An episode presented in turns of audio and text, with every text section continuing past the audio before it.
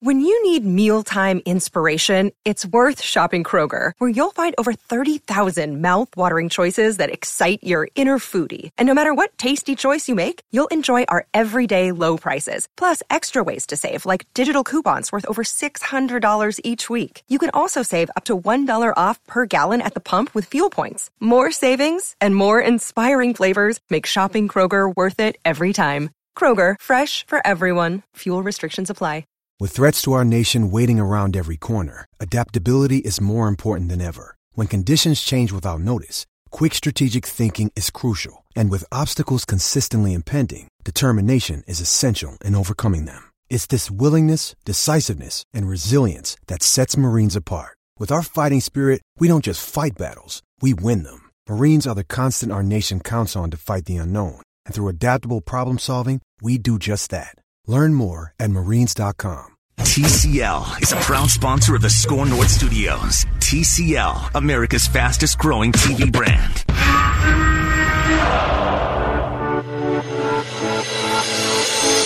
It's Purple Daily. We spent a lot of time with it. Um, spent a lot of time the last couple days on fundamentals, reteaching, uh, you know, things that we, we feel are important uh, going forward in these last five ball games. That was Minnesota Vikings head coach Mike Zimmer there, focusing on the fundamentals, as does my co host for the first hour of the show, Brian Murphy, who cannot fundamentally figure out how to work his headphones. Oh, I can figure out how to work them. The headphones don't work. I know Uh, exactly where to plug them in. I know where First time it's ever been an issue. It's uh, there's a big pile of them over in the corner. I grabbed the wrong one. I can hear everybody fine. though. I'm good. Okay, that's great. If you need a second. No. Uh, all right. Um, so lots to talk about on the show today. And in hour two, Sage Rosenfels and I are going to get together with Jay Fiedler for a journeyman quarterback party. It gets no better than that. Uh, and if you don't remember, even though you should, Jay Fiedler was part of the 1998 Vikings team. And so he's going to talk, uh, in our hour two. We're going to ask him about playing with Randy Moss, and I dug up a quote that I want to give to Jay Fiedler where Randy Moss is praising Jay Fiedler. Which I think is awesome. Like if, if Randy Moss was praising me, if he said like, yeah, man, he's got a great show. He does a great job. I would frame that forever and be like, Randy Moss said I was great at my job. When was that? What week? What context? That was when Fiedler took over for Dan Marino, and someone went and asked Randy Moss, like, "Hey, did you like practicing with Jay Fiedler?" And he said, "Yeah, he's smart and he's accurate, and I liked him." And he said something about how he was quiet, as if that would be like a big benefit. Like, yeah, he didn't say much as the backup quarterback, so good for him. Good for you, Jay Fiedler. So we're gonna. Uh, Go through that with him and what it was like to play with Randy Moss uh, to some extent in the 98 Vikings. But here's where I wanted to start, Murph is I started thinking today as I was out at TCO Performance Center and Cousins is talking and Cook is talking and Diggs and Zimmer. I started thinking about the two worlds that we could potentially live in by Tuesday of next week. World A is the Vikings beat the Seattle Seahawks, and World B is they lose to the Seattle Seahawks. That's pretty bold. And I think I know. Well, ties do happen, Yeah. but I don't think there's a tie in this world that I'm envisioning. So, okay, yes, those are clearly the two possible outcomes. I am aware of that. But I think that a lot of times, if you win a game, if you lose a game, okay, well, you're still in playoff position. You're moving on. All right, no big deal. Uh, you can survive that. They lost to Chicago. It didn't change everything about the season and their potential outlook when they lost to Chicago, uh, or even Kansas City. They were still right in uh, a way that they could go make the playoffs and so forth. I think the way we feel about the Minnesota Vikings, if they win or if they lose this game, is massively different, is a completely different stratosphere from each other. And if they win it, Murph, I think we're talking about this team has the potential to go deep in the playoffs. They certainly have the potential to run the table, I think, at that point. And then you're looking at the NFC North. A loss, though, and you're pretty much staring at a wild card, probably the last wild card position, and probably a road game, are you not? Because you still, uh, you know, then it, then it sets up, well, you got Green Bay at home. That's your toughest test. But I think they're going to, there's, I, I think from a confidence standpoint, I think from a perception standpoint, and again, from a productivity standpoint, again, we're, it's going to all come down to number eight again, right? We're going to redefine him again by about midnight on Monday. Yes. We will Yes. be redefining Kirk Cousins Uh-huh. for the 10th time this season and making our, our snap judgments, our long term judgments, and our what were they thinking judgments, right? Depending on whatever he does and how he performs in another primetime game. You are absolutely right that we do reevaluate Kirk Cousins after every single game. And we should. And I don't. I, I don't position, think that's yes. unfair.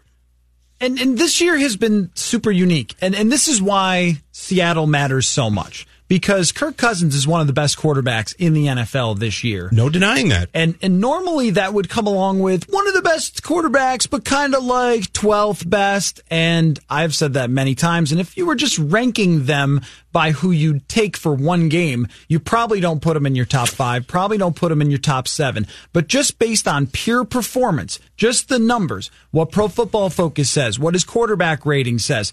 Pro Football Focus has him right now as third in the NFL Overall. all quarterbacks. The only two better: Russell Wilson, Lamar Jackson. Yes. Right behind him, Dak Prescott, Tom Brady, Deshaun Watson. And that is a pretty darn good ballpark to be in for Kirk Cousins. And I can understand why people would think this isn't for real. We went through this with Case Keenum just a couple years ago where he had all these great numbers. I think he finished Pro Football Focus like seventh. They were top 10 in scoring. And then when you got to the playoffs, you got exposed. And it would be natural. We're going to talk with Sam Monson uh, for Pro Football Focus about this in about a half an hour. It would be natural to wonder is it going to be exposed at some point because he isn't the third best quarterback in the NFL? If you beat Seattle, it's not getting exposed. This is their offense, and this is how well their quarterback is playing this year. the one stat I've been pounding on the last couple of weeks, and this is, I think, both you know, you can you can the tr- traditional statistics. He's in the top field. The pro football drill down statistics. He's obviously making a lot of progress and making a name for himself there as a, an elite quarterback this mm-hmm. year. But the one that stands out to me that really defines what has happened with his resurgence, and I think how fans are rethinking and buying in 18 touchdown passes, one interception since the Chicago loss at Soldier Yep. Field, and that one interception bounced off the face mask of Stefon Diggs into the hand of the defender. So look at that stretch right there, and you can't tell me that that's not clutch play, and and that does not, and that that does not convince you that Kirk Cousins is the quarterback that they invested eighty four million dollars in prudently. now that being said, by midnight on Monday. All of that doesn't matter, right? Because- Potentially. potentially. Yes. If they if they lose, and I want to get to that world in a second. But living in the they win world, more likely than not, that means Cousins played really well. Because you know Russell Wilson against this defense is going to score some points. I don't think it's going to go like it did last year, where the Vikings defense shut down Russell Wilson and then Cousins no showed. I think this Yes. is probably the opposite game. This one could be a shootout, much like what we saw uh, against Dallas when he beats Dak Prescott and he plays really well. Prescott lights up the Vikings defense as quarterbacks have done more often this year than they ever have during Mike Zimmer.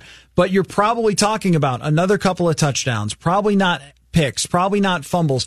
His ability to reduce the turnovers this year and be so consistent from week to week aside from a half against Kansas City, aside from a Bears game, a half against Denver, I mean, at that point, it feels like we're nitpicking to say, well, he hasn't been good in this one half or this one quarter or whatever. If we're getting to that point with a quarterback, you know he's been really, really good. And in the world where he wins, we are talking about his MVP potential. We are talking about this team as having a quarterback this year, not in 2025 or whatever, if it's extended and not whether this could be sustainable from year to year to year if they lose Stefanski, but only in the bubble of this year where the notch to me turns up from a lot of people are lukewarm on this team. And I think that that's fair. You're coming off a game where you were down 20 to the Denver Broncos, who last week scored three in Buffalo. Like, they're not a good team. They're going to bench Brandon Allen, and that guy put up 23 points on you, uh, even despite throwing an interception in the end zone. I mean, I mean that that's not a great sign for you. And there have been other times where it's the no-show sort of look from this team. There are weaknesses that they have. So if if you're skeptical, I totally understand that, and I would be in that category as well. A win here takes us sort of the same place that the Vikings took us when they beat Los Angeles at home in 2017, where you were skeptical. Is this Case Keenum thing really going to work? I don't know.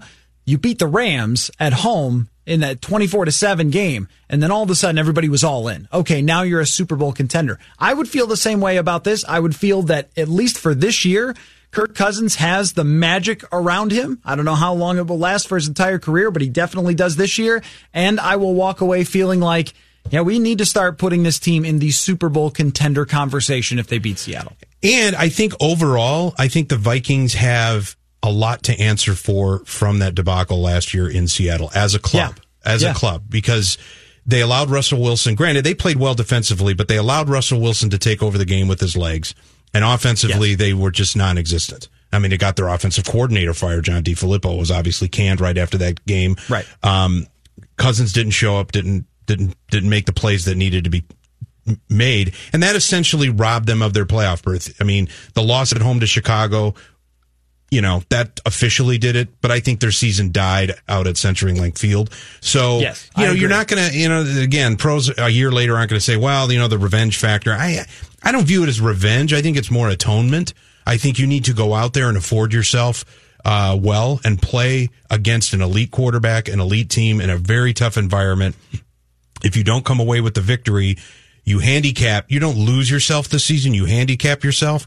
But again, how do they perform? How do they answer for that? Because that was a one sided loss last year, and that essentially ended their season and cost John DeFilippo his job and, and put the put more uh, weight on Mike Zimmer's shoulders that he's still carrying right now. And at that point, I think I would have told you this Cousins thing is not going to work. Yes. At, at that People point, were saying that. He turned around and threw a ball backwards to Latavius Murray overhand, which I don't think I've ever seen a quarterback ever do before. When Adam Thielen was wide open, he was so shook in that game. Well, he was he was pounded pretty good that game too. He, he, was hit hard. They didn't run the ball very well, I believe, but from the very start you went, "Oh no, it's a Monday night football game. Here's Kirk doing that Kirk thing again against Russell Wilson. Even when Wilson's not playing well, like you mentioned, he found a way to win the game, which is the issue that they've had with Cousins so many times is that he just doesn't find a way to win the game. And that's where he can shift the entire feeling about him. Because if you're a Vikings fan who's still skeptical on Cousins, I can totally understand that. And I'm not even, I wouldn't even disagree with that at this moment. But if he can beat Dak Prescott and Russell Wilson in the same season on the a, road in a, short, in a short stretch, yeah, on the road, both of those games, then you have to start saying, I, I don't care about the big picture here with Cousins. Of course, you would take Russell Wilson a thousand times out of a thousand for the next five years over Kirk Cousins.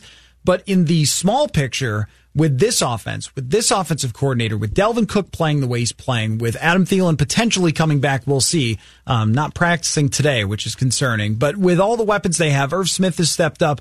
That this version of Cousins can do these things that we've said he's never capable of doing. Now, the other world is they lose. And I think once they lose, what comes into your mind is, well, you really only beat Dallas because they ran twice senselessly at the end of the game and hurt themselves and didn't score. You only really beat Denver because the guy didn't get in the end zone from the one yard line. And, well, Kirk has all these great stats, but that looks like the same Kirk to me. I, I can't think of another game, Murph, that has such a wide gap between how everyone would feel about a team. If they go out there and no show, do what they did last year and come up short and lose, think we're even going to say, well, you know, this offensive coordinator can only do so much for the quarterback. It does kind of rest on him, but it probably also means that Zimmer's defense gets lit up again. Uh, that's where I was going to head next. Is that defense has been so suspect and so soft on the back end this season. Um, they are going to go out there and get tested again. And it should be concerning. I didn't see the official injury report today. Did Harrison Smith practice? Uh, they have not put it out yet, but Harrison Smith and Anthony Harris appear to both be limited. So their chances are decent. Linval Joseph? Uh, Joseph was practicing. Okay. So they're getting, uh, getting they're chipping away at it a little bit. Yep. But again, we're talking a hamstring with Harrison Smith, not who great. does nothing but rove back there. Uh, that, that bears watching all week long. Um, yes, that that to me, you know, we're we're always going to scrutinize and, and follow and and harp on Cousins, but defensively, they've got to find a way to stop Russell Wilson, both running running it down their throat as he did last year with a couple mm-hmm. of huge big time plays. Yep. Uh, he also threw an awful interception at one point too, but he found ways to pull the ball down as he does. Yep. And make plays when it needed to happen and win a game. I mean, he won the game for the Seattle Seahawks by coming up with big plays on a Mike Zimmer defense that last year was statistically much better than the one Yep. that they're putting out there this year, and the one that you can almost see melting a bit before your eyes. I mean, uh, Xavier Rhodes, uh, we we talk about him every week. He's now targeted. Mike Hughes, you know, granted he's a year behind in his development, and he's shown flashes, um, but Dallas picked on him. Denver picked on him.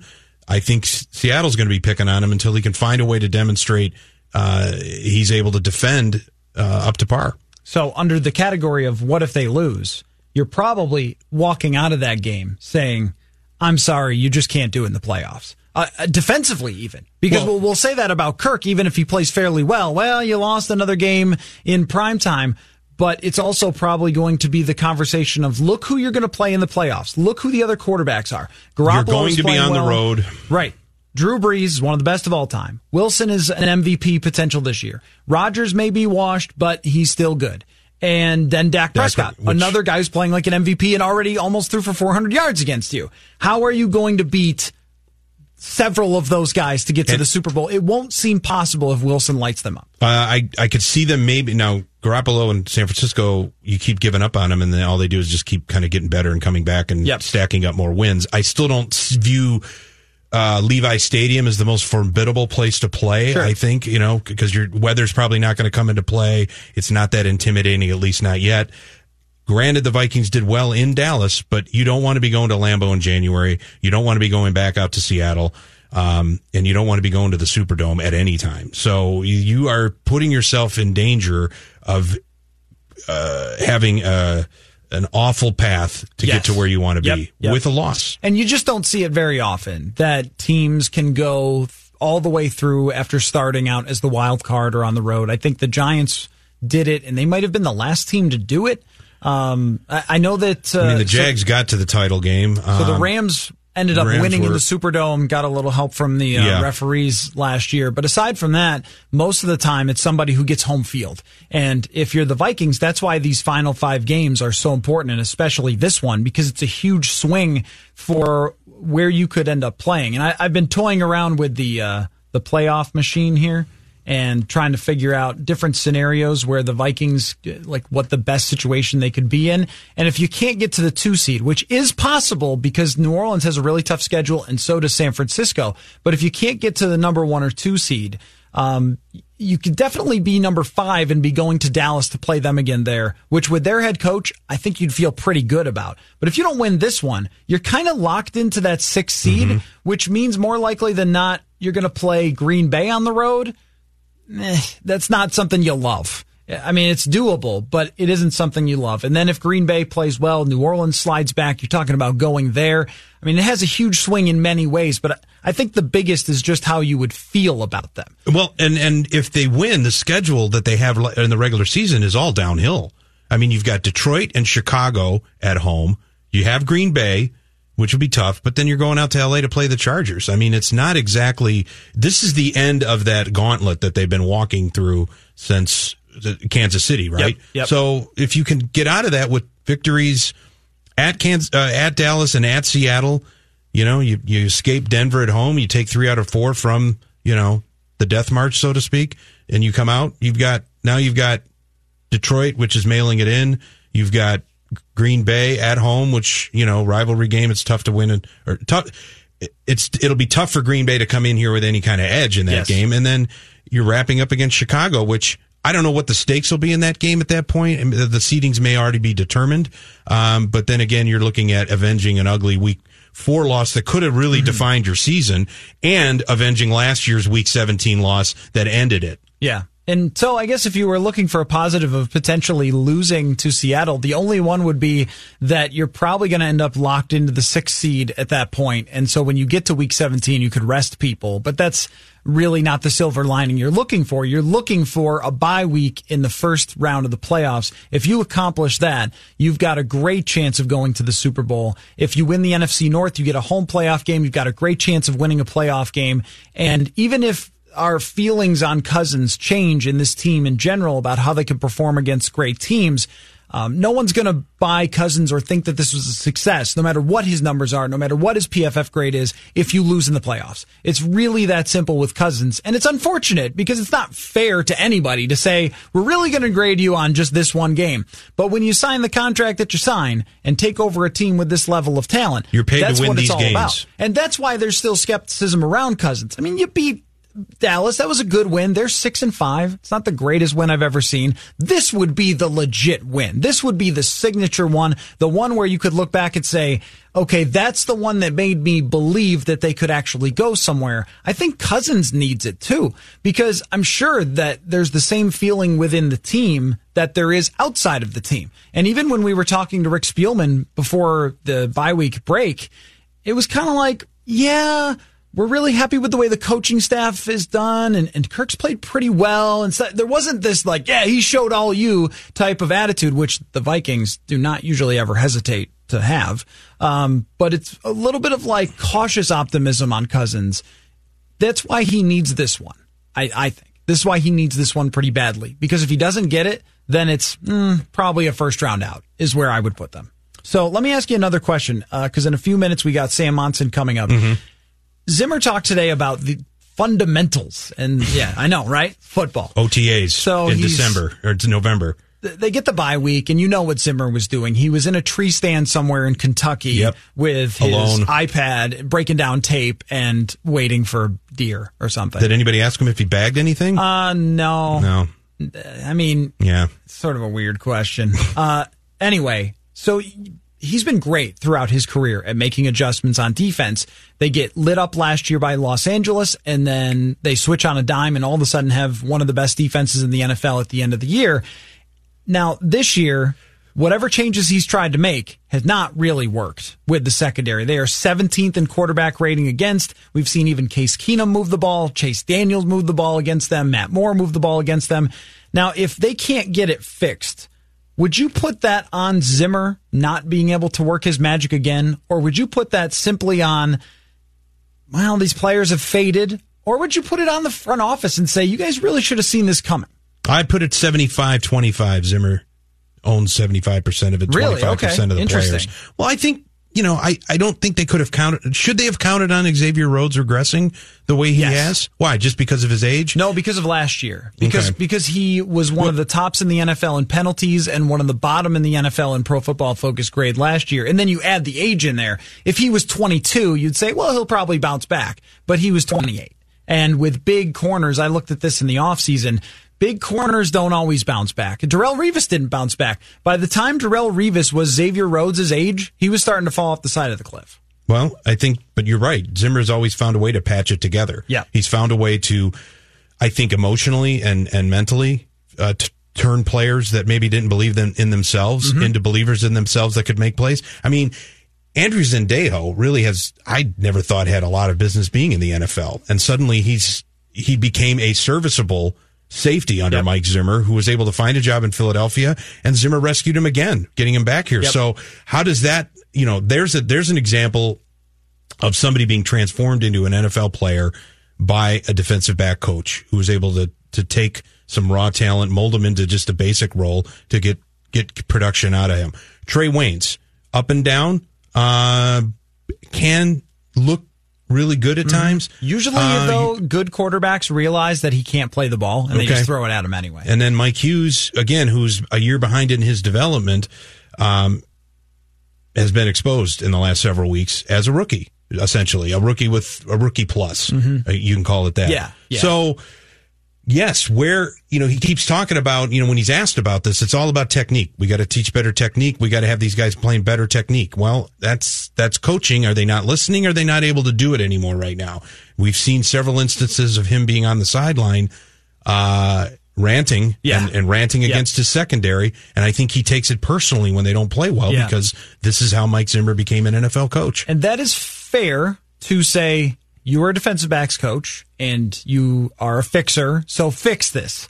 Where I would say it's not fair is going into the season I think it was foreseeable to say Xavier Rhodes is going to fall off, and you had opportunities to trade Trae Waynes too at the draft. They wanted a first round pick, according to Courtney Cronin. No one was going to give them a first round pick for Trae Waynes, so you're basically saying, no, we're not doing that. Um, and Holton Hill gets suspended. I understand that was problematic, mm-hmm. and Mike Hughes' um, comeback took some extra time, so they weren't in a perfect position to start trading away corners. But your job as a front office is also to see the future to be able to project and predict what's going to happen. And Mike Zimmer said at the owners meeting, Xavier Rhodes better play better because we're paying him a lot of money. Well, th- that already was an acknowledgement that he hadn't played well enough the year before. And if you were putting down all your chips on the table, and if you did this with every position, some you'd be right, some you'd be wrong. You'd be wrong about Everson Griffen. He's been amazing, but I would have said put my money on he's not, right? Because of his age and what he was coming off of.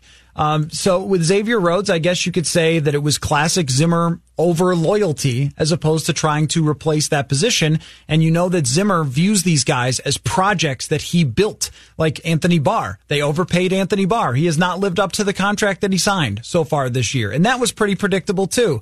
There's only so much of an impact a linebacker can make if he's inconsistent like Barr, but it's a Zimmer project. I drafted him. I developed him. I made him the guy he is, and we're going to play him and we're going to keep him. And that probably got them in trouble, but that's where the front office is supposed to take the keys away and say, no, no, Mike, we can't keep this guy around when he's clearly fading. Why aren't you running a team?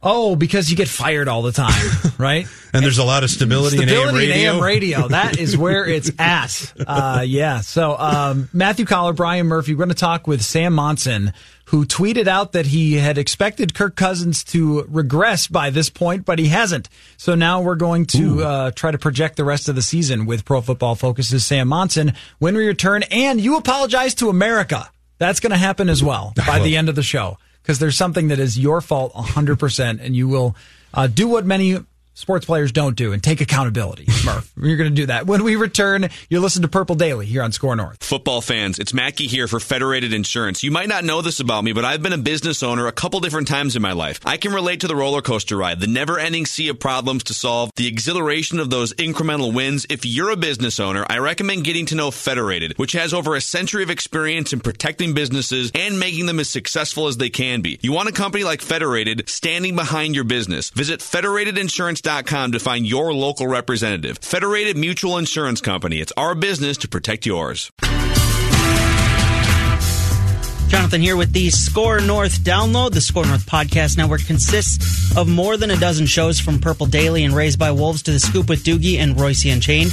You can find a full list of these Minnesota sports podcasts over at skornorth.com and the free SKOR North mobile app or just SKOR North, S K O R North anywhere you find your podcasts. Mike Zimmer took to the podium for the first time this week and talked about how he plans on defending one of the best players in the NFL right now, Russell Wilson. He moves really well, and so his movement, you know, we can't we can't just rush and stop and peak. We've got to rush, and uh, but we have to be disciplined in our rush lanes and be where we're supposed to be. Because he'll go up, he'll go back, he'll go out, he'll go left, he'll go right. You know, it goes all the different places, and and the receivers do a great job of taking off when he starts to scramble. It doesn't take him. You know, he he sees an end come underneath and he's out. That's been your SKOR North download. Now back to Purple Daily. Thank you, Jonathan. Matthew Coller, Brian Murphy here, and we welcome in, as we do every week, someone from Pro Football Focus. And this week we have Sam Monson. Hi, Sam. How are you? Doing good. How about you guys? Oh, we're doing okay. Uh, I want to start with your tweet where you were talking about Kirk Cousins and regression, where early in the season, when he was putting up great pro football focus and traditional statistics, that you would have expected, all right, at some point these numbers are going to fade, but they have not so far. Over the final five weeks, Sam, would you now expect that we would reach that point, or is this the 2019 version of Kirk Cousins and that's what we're going to see, and that's pretty darn good? Well, I've been expecting it for a while, so you know whether whether I expect it or not over the remaining few weeks, it doesn't seem to be having any kind of impact on him actually going down. I, I think him playing for effectively 14 um, games at this level would seem incredibly unlikely. Um, but he's already well past the point where where he's he's already had more games at this level, I think, that he's ever achieved on a good run in the past. You know, Cousins has been incredibly consistent at being inconsistent throughout his entire career. yes. He goes up, he goes down, and it always ends up around the same sort of area over the course of a year. But he doesn't spend that many weeks in a row in any one level, any one modality of, of play, and he has right now. So, you know, it's it's really unprecedented and uncharted territory for him to play at this kind of level for this kind of period of time.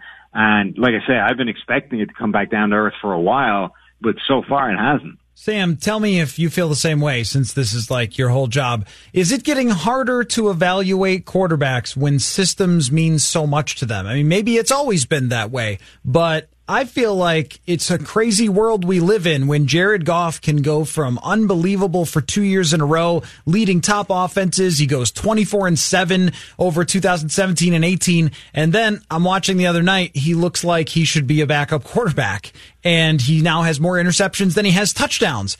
I, I just, trying to put the quarterbacks into your tiers and trying to figure out who's great and who's a franchise guy and who you should pay when we see these pretty wild variations of quarterback play from year to year. Even Dak Prescott goes last year from a mid pack guy to an MVP type of play this year.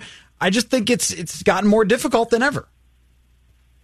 Yeah, I think it's probably always been this way, but I think we're getting better at understanding all the different things in play. And I think the other thing is we have more sophisticated tools of measuring quarterback performance than just box score numbers, you know, because the bottom line is way back when we used to basically just be looking at were they winning games, how many yards did they throw for, you know, what was their touch, how many touchdowns, how many interceptions, that kind of thing. And if you just looked at that, there's a ton of quarterbacks you would say are playing extremely well. You know, guys, there's, half the league has barely thrown any interceptions, has a, a bunch of touchdowns. Their statistics look great.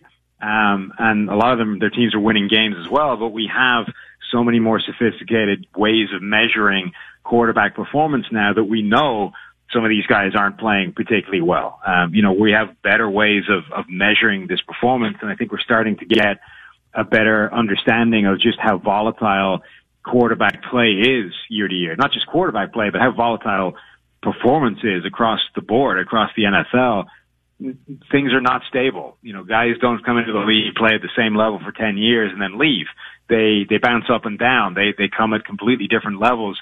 Guys can have outlier seasons. You know, it, it doesn't seem like it should be possible, but people can perform at a completely different level than you expect for an entire year, and then revert back to somewhere closer to their baseline. So, yeah, I, I suspect this has always been the case for quarterbacks. Uh, Sam, last year the Vikings uh, went out to Seattle and uh, played awful offensively, lost on Monday night, and essentially ruined their playoff hopes and ended up getting offensive coordinator John DeFilippo fired and having Kevin Stefanski ascend to that role. Uh, a lot of praise for Stefanski this season about how he's retooled, helped retool that offense. The Vikings have a little bit more of a running attack. Cousins having obviously a great run here. And, and Stefanski's now getting a lot of buzz nationally as sort of maybe that next uh, offensive coordinator that would get considered for a head coaching job. He's 37. It fits into that trend of young offensive minds.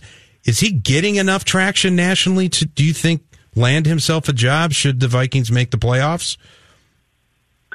Yeah, it's interesting. I think there's going to be a lot of um, discussion when it gets to that sort of head coaching candidacy time as as to how much of this was him how much of it um, was Gary Kubiak and the sort of consultancy role coming in because this offense has a lot of the hallmarks of those Shanahan, Kubiak offenses. You know, there's a lot of the same stuff at work, and you can see that there's variations of that offense throughout the NFL, and it's almost always successful. They do a lot of things that just fundamentally work, whether it's these play action rollout plays. Um, just there's a lot of stuff within this offense that's currently in vogue in the NFL. Um, so, and I guess, you know, to a degree, it doesn't necessarily matter who's bringing it to the table as long as he's capable of bringing it with him if he gets a, a head coaching job somewhere else. But I think he's definitely setting himself up to be an interesting candidate for teams to talk to in the offseason. Talking with Sam Monson of Pro Football Focus. So, Sam, I, I, was trying to figure out, based on the NFC playoff picture, who the Vikings would most and least want to play because these six teams look like they're going to be these six teams, unless the Eagles come back and, and go over top of Dallas Cowboys, which with Jason Garrett coaching, that's always possible. But it looks like it's going to be San Francisco, New Orleans, Seattle, Green Bay, Minnesota, and Dallas in the playoffs. Uh, I would put San Francisco as the team that Minnesota absolutely does not want to face. Would you agree with that? Yeah, I think so. I think they have the best defense of the group, and for that reason alone, I don't think you want to be facing them. Yeah, for sure. Now, uh, on the other side of that, is it a hot take to say Green Bay would be the team you'd want to play? Uh, no, I mean I think the Green Bay team. I think overall they're starting to lose a bit of their luster as the season goes on. You know, Rodgers has not been playing amazingly. The defense we thought was going to be a strength of this team earlier in the season it looked like the thing that was carrying them, suddenly that's looking an awful lot less um, convincing. You know, the defensive front isn't nearly as dominant as it's been. The back end is giving up uh, a lot of passing plays. They can definitely be got at, and you know, Rodgers, as well as he can play sometimes, doesn't tend to. to he's not at his best when he's trying to, you know, make a ton of big plays and execute comebacks. He wants to be sort of he wants to be leading from the front where he can play his sort of extremely high level brand of uh, conservative football where he doesn't put the ball in harm's way and doesn't have to take risks that he, he doesn't have to make. Uh, Sam, Monday night, uh, Lamar Jackson and the Ravens just continue to roll, and, and he continued to show why he's in the MVP con- conversation with, uh, you know, sort of the dual threat attack and, and dissecting the Rams. But on the Rams side of things, the regression of Jared Goff and that that team as a as a juggernaut, uh, what are we to make of that? How did that happen? Yeah, I mean, I think there's uh, there's a lot of things gone wrong with the Rams at the moment. The, the single biggest thing I think is that their offensive line has fallen apart. It's gone from being arguably one of the best offensive lines in the NFL, certainly uh, one of the best run blocking units to now it's it's pretty bad. Um, you know, Andrew Whitworth is the only player of the five that's even playing uh, average to above average football. Um, you know, one or two of the rookies have come in and looked okay, but that's been a real problem all season long. So Goff is under more pressure. So Todd Gurley hasn't had the space he he had before to run the ball, and he doesn't look the same player. Um, so nothing they're doing is working as well as it did a year ago added to the fact that I think teams are better prepared now to stop this offense than they were last season. And just they're kind of like the Browns were earlier in the season. All of these things are are sort of magnifying all of the problems. They're compounding. Uh, each error is compounding the last, or each problem is compounding the last, and the whole thing is just it's a bigger mess than the sum of the problems. So, Sam, we were talking about this yesterday on the show. I'm curious about your take. Uh, I think that the Vikings would be a team that could be in danger of ramsing, which would be, you know, being a top offense and everybody's talking about how great you are and everything else. And then a year later, they might have the potential to drop off with that. If Kirk Cousins regresses, if Stefanski goes somewhere else, if Gary Kubiak decides he wants to go back to the ranch and raise cattle or something, right? Like injuries haven't happened too much to the Vikings this year, aside from Adam Thielen being out. Um, and then there's paying uh, Dalvin Cook. There's the matter of paying Kirk Cousins down the road, which the Rams looks like they've made some mistakes there. Uh, would that be a concern for you that the the the Vikings could buy into themselves too much from what they've done this year and ultimately down the road end up like the Rams?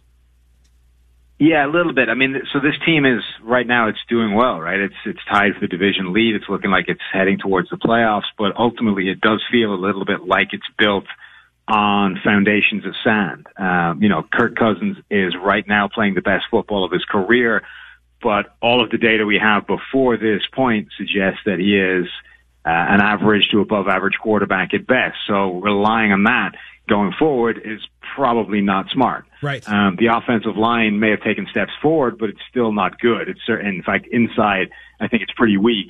Their cornerback situation is starting to get concerning. You know, Xavier Rhodes doesn't look anything like the player he used to be. You could make an argument that their best corner right now is Holton Hill, who is like one mistake away from a long-term suspension again. yeah. um, the cornerback situation is just is a major problem that they need to sort out going forward.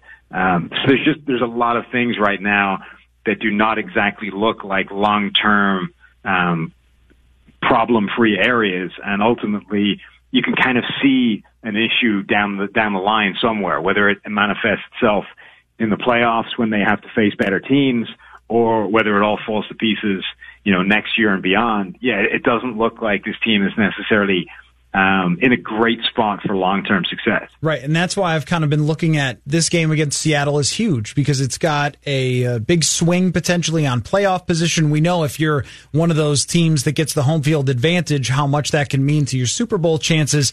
Um, aside from Russell Wilson being amazing, Sam, how good are the Seattle Seahawks and who would you give the edge to in that game with Seattle and Minnesota? I think offense is good. I mean, now that's largely driven by the fact that Russell Wilson is amazing, but they have some receiving weapons that are dangerous. Um, they can run the ball, though their offensive line is, you know, always not great.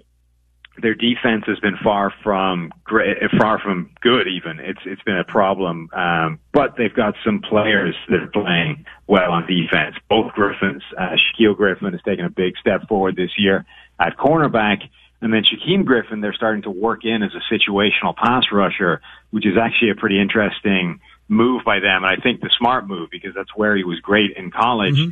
So it's in- interesting seeing him get a legitimate run at some offensive tackles on obvious passing downs. Um, I think this team can be got at. I think they can be beaten. They're definitely not the best team in the world, but you're going up against a quarterback that's playing as well as any quarterback in football. Right, with a defense that has struggled even against the likes of Matt Moore and Chase Daniels at times. Uh, Chase Daniel, sorry, that I auto corrected there with my voice. Um, Sam, always great stuff. Uh, great to have you on. And I've missed the joke opportunity, so I'm going to make it anyway. That Foundations of Sand was my 90s band. Okay. Nice. Uh, nice. All right. Yeah. I, th- I doubled back on that, but when you said anyway, so. Uh, we'll do it again soon, Sam. We we always end these so smoothly. Um, a thud. Yeah, that's how it is. So uh, appreciate your time, buddy. We'll talk to you again soon. Have a wait, wait. Do they do uh, Thanksgiving in Ireland? No, they no, it's an American, American holiday, dude. but I, I, just. I mean, you live in, you live in America now, so like, did you decide that you're doing Thanksgiving, or you're like, no, I'm Irish? I'm having it imposed upon me by my oh. parents who are coming up to visit. Okay. All right. Well, then, happy Thanksgiving, Sam. Great to have you in America.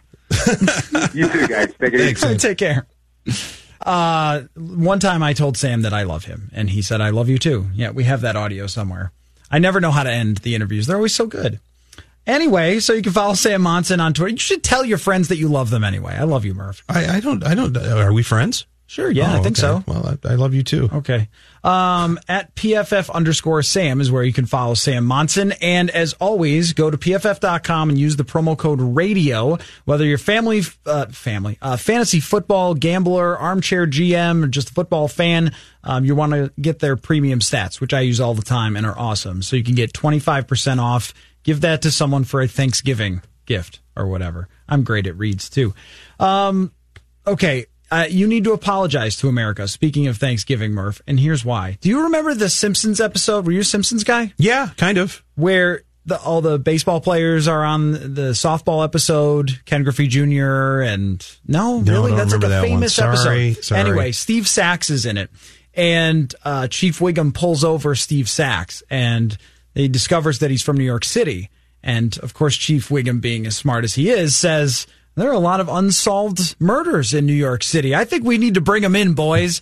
so they uh, charge Steve Sax with all the unsolved murders from New York City, and that's why he can't play in the softball game. Well, you are playing Steve Sax here only with the Lions and Thanksgiving football. So all that the Lions have done to us because you are from Detroit, you are responsible for, and you are going to apologize for. So go ahead. I am. I I, on behalf of all Detroiters, I do apologize for the crap sandwich you are about to eat again tomorrow on national television with once again an underachieving, flailing away Detroit Lions team. Which, with, with if they weren't owned by the Ford, uh, the Ford family of of Ford Motor Company fame, that gives millions in advertising to the National Football League, they would not be on year after year after year after year. It's been a tradition. It's tough for the NFL to kind of you know, look the other way. I think it would be a problem, PR problem, if they did sack the Lions, but I think most of America's pretty much had it. Uh, at least it's just the early game. So if you have a gathering, Mm-hmm. you know, it starts at 11:30 here, I think, maybe even noon, but it's it's over with quickly before dinner. You don't have to choke down the turkey per se. Now you get the Dallas game later, but I I do want to just say that I I understand because I I've I I went to a lot of Thanksgiving games. I've been I, I grew up watching them lose continuously on Thanksgiving in some very painful ways, in some ugly ways. Uh, and I I just I know as a as a fan of, of the game, and it's a big gathering for people, and you and you want to have you know nice moments with your family, and you want to you, you don't want to argue about politics, especially not this year. no. Uh, so you know you want to sit down and be entertained, and year after year you have to watch one of the saddest franchises in all of, of pro sports suck up three hours of your time. I have an important Lions update just to make this worse. And Is Stafford playing? Oh no. Oh. Matt Stafford is definitely not playing, and their backup Jeff Driskel, who is also bad, uh, he is not a sure thing to play either. Who's that? Who's that leave? Um, that leaves David Blah, B L O U G H. Not sure if it's Blah, but I doubt it's Blow. But that does open up the door Bluff? for jokes. um, Jeff Driskel, the latest on his hamstring is that it is better. But the Lions worked out some quarterbacks on Tuesday. You know, good free agent quarterback like Colin. No, Oh, no, no, no, no. Joe Callahan. Who the hell is Joe Callahan? Could you imagine them bringing Colin Kaepernick back on Thanksgiving, Thanksgiving. Day? You talk about two middle fingers to America Oh, right that would. Be, that would be Talk about the a knee. Thanksgiving family meal conversation. Yeah, that's what Oh we need. goodness. We need Kaepernick on the field and impeachment at the dinner table. That's what needs to happen on Thursday. That's what America needs is the reckoning. No one would be short on conversation topics if Colin Ka- uh, Kaepernick was starting for the Lions, but alas, um, Joe Callahan tried out for them, and uh, they also were not allowed to have Josh Johnson try out because his XFL contract would not allow it. That's where we're at with He the a no Detroit move clause in the XFL. I'm not making that up. That is a real thing that Josh Johnson was not allowed to go try out for the Detroit Lions because it's in his XFL contract. So that's where we're at with Chicago and Detroit. Well, it's not all the Lions' fault because the Bears are awful too, Yeah. and Mitch Trubisky is terrible, and they're they're they're just blowing their foot off week after week with the shotgun. But the the the fact that it's actually the Bears kind of brings me back to my childhood a little bit because the mm-hmm. very first Lions season that I remember was 1980. Mm-hmm. So I was eight years old. And that was Billy Sims' rookie year. So there was some excitement around the team and they started off 4 and 0 and they adopted. You remember the Queen hit "Another One Bites the Dust"? Oh, yeah. that was a Oh, big yeah. hit in 1980. Well, they they prior to the Super Bowl shuffle, some of the Lions got themselves into a studio and cut themselves uh, "Another One Bites the Dust" as well. Really? Uh, uh, uh, yes. Okay, this Uh, has to be out because they were four and zero, so it, it kind of caught fire. Like, hey, another one down, another one down. Well, they ended up After up four? After four, That really says a lot about well, the they finished the season four and eight, and ended up eight and eight and missed the playoffs. And one of the worst losses in that was on Thanksgiving Day. So wait, hold on. yes, They're, they're in a studio singing Another One Bites the Dust. Like, yeah, yeah, we're just knocking down bowling pin opponents here, and then lost eight games in a row. uh, well, not quite. For uh, the eight of twelve, they lost Oh, to- okay, to, I close the season I at see, eight yeah. and eight. But one of the worst losses was Thanksgiving Day against Mm-hmm. the Bears. They had a touchdown lead. They allowed Vince Evans to drive all the way down Vince the Evans, field, man. Great and he scored a touchdown to tie the game with no time on the clock. That's fantastic. Okay, now you want to talk about stealing momentum. All right. Well, what do the Vikings promptly do? They lose the coin toss. Lions, me. And they Dave Williams, a nobody from nowhere, houses the overtime kickoff for a 23 to 17. I didn't know the score until I looked up. 23-17 Bears victory that that gutted the Lions. Now, what I remember about that is that I was at my aunt's house, my aunt Kathy's house. Used to always host the big Murphy family, right? Well, my uncle Terry, my dad's brother, I think he had some money riding on the game. Oh. And uh, decided during that kickoff return to drop the loudest F bomb that I had ever heard to that point. Now, I'd heard the word before, but never in that context.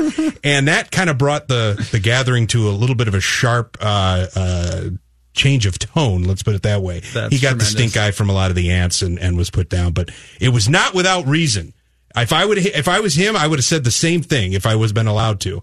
And then, of course, flash forward 18 years, I'm in the seats in 1998. They're playing the Pittsburgh Steelers. Jonathan, you were going to pull up this audio, I think, at one point, right? Everybody in America remembers this too, right? The referee Phil Luckett game. Jerome Bettis coming back to his hometown for the Steelers, playing the Lions. Another game going into overtime. This was Barry Sanders last year. So I had season tickets at the time. I'm way up in the third deck with my homeboys at the Silverdome, which is like miles away from everything. And I distinctly heard Jerome Bettis call tails on the coin toss and Phil Luckett basically ignoring that and saying, no, you called heads, as did most of America, I believe, right? We'll have a toss to determine who receives, who will call it from Pittsburgh. Number 36, heads, tails, tails, heads. Call it plays in the air. Heads is the call. What? He said heads, it is a tails. I'll never forget his oh, face. He said tails. He did. I'll never forget his face. I heard it on the mic up Yeah. in the third deck. Jerome Bettis said Amazing. tails. Phil Luckett, no, you said heads. And the Lions, of course, got the ball, and they actually went down and scored and gutted Pittsburgh. Yeah, uh, yeah, a rare Lions moment. And but and we now that changed coin tosses forever because now they have to pre-call the toss. You can't rely just on it being in the air. They call Oh, it right, before it's flipped now, Yes. all because of that. Uh, poor Phil Luckett, though. Uh, Jonathan says he found the song, the Detroit Lions, another one bites the dust song. you did? You've got to be Oh kidding me. my goodness! It's on YouTube. Oh, of course it is. Because what is it on YouTube? Oh no, This is Spider-Man Allen. Jimmy Allen, cornerback. He was the Richard Sherman of his time. Spider-Man sitting on the seat with his helmet way down low. Ain't no sound but the sound that clean. The lions began to roar. Are you ready? Are you ready for this? Are you sitting on the edge of your seat? Wait for it. Come and watch the Detroit line that no one seems to beat. Another one bites the dust. I'm telling you, you couldn't go This anywhere in about October of 1980 without hearing that song on Detroit airwaves. And by late November, it was over.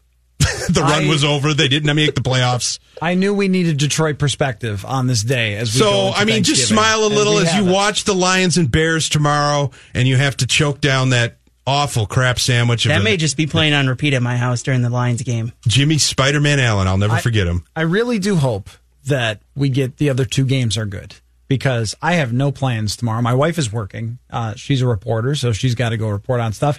And I'm just going to be sitting there watching football. And I'm going to. With the dog. Just, yep, me and the dog are going to deal with the first game. It is NFC North technically, so I guess I'll watch. Right, yeah. But the the second one does have some intrigue from my perspective, being Dallas and Buffalo. Sure. A lot going on with the Bills. Yeah, Buffalo Are they for real? the first time. No, I don't think so at all. But if they beat Dallas, then it's going to be hard to say they're not. I think their quarterback is Mitch Trubisky 2.0 and that they've had an unbelievably easy schedule that's put them where they're at. And every time they've played a mildly difficult team, they've lost. So here's their opportunity to say, no, it's not just our schedule. We're for real against the Dallas team that might go fire their coach if they lose. I'm It- surprised they haven't yet. I- Maybe it's a short I week, thought- right? Yeah, I thought after last week that might be it for Jason Garrett. But if they lose 21 14 or something, I think Jerry Jones walks down to the sideline and says, so. Give me your key fob. I do. I believe he does. Yes, before he, Garrett can walk out of the building. and then New Orleans just lost to Atlanta a couple weeks ago, and they're holding on to that spot by a thread. Yeah, that, they're going to go first down. They're going to go down there in a tone, big yeah, time. probably, probably. But at least those two games have some intrigue. The first one just, you know, throw me off a tall building.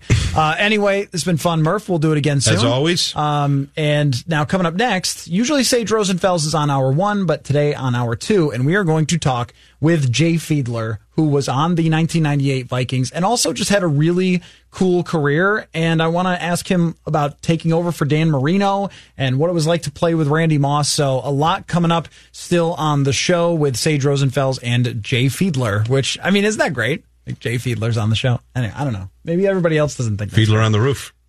That was Chris Berman's thing. Yes. I thought about bringing it up, but I'm like, I don't know if he liked it or not. So I didn't want to go there. Uh, anyway, that's what's coming up next. You're listening to Purple Daily here on SKOR North. TCL is a proud sponsor of the SKOR North Studios. TCL, America's fastest growing TV brand.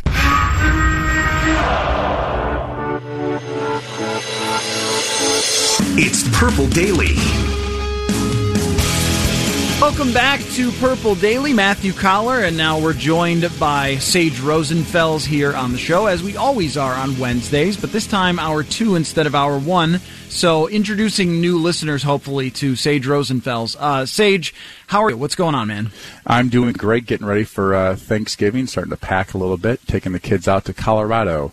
Uh, see my brother and my, my, my parents this year. Nice. So, l- looking forward to a little turkey and whatever else uh, uh, the fancy hotel that is serving the brunch that we're going to that we don't have to cook is going to cook for us, which is I'm very excited about that. Yeah, the wife and I, I think, are going to order a pizza, probably. We are just not exactly great Thanksgiving cookers. Um, before we uh, get to our guest, which is a journeyman quarterback that I'm very excited to talk to in uh, Jay Fiedler in just a couple minutes here, I, I want to get your take, Sage, on Lamar Jackson, because the other night watching him against the Los Angeles Rams was truly mind blowing. The way he picked them apart, not just with his legs, but with his arm as well. And he's working with Greg Roman, who was the same offensive coordinator that worked with Tyrod Taylor and Colin Kaepernick and got a lot out of those guys. I'm curious about what you see when you watch Lamar Jackson play in that offense, because I think it's the perfect marriage of a guy who had the skill to be a great NFL quarterback, but needed the right person pulling the strings,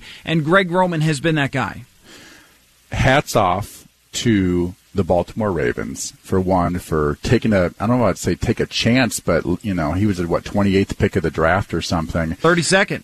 32nd. When, but by the way, Baltimore actually passed on him the first time. That was their second first Yes, rounder. they picked Hayden Hurst. Congratulations on that, Ravens. that year. So they did draft him, and once they did pick him, they just they they created a plan, and uh, having Greg Roman uh, of all coaches in the in the NFL as the offensive coordinator that perfectly fits basically his skill set.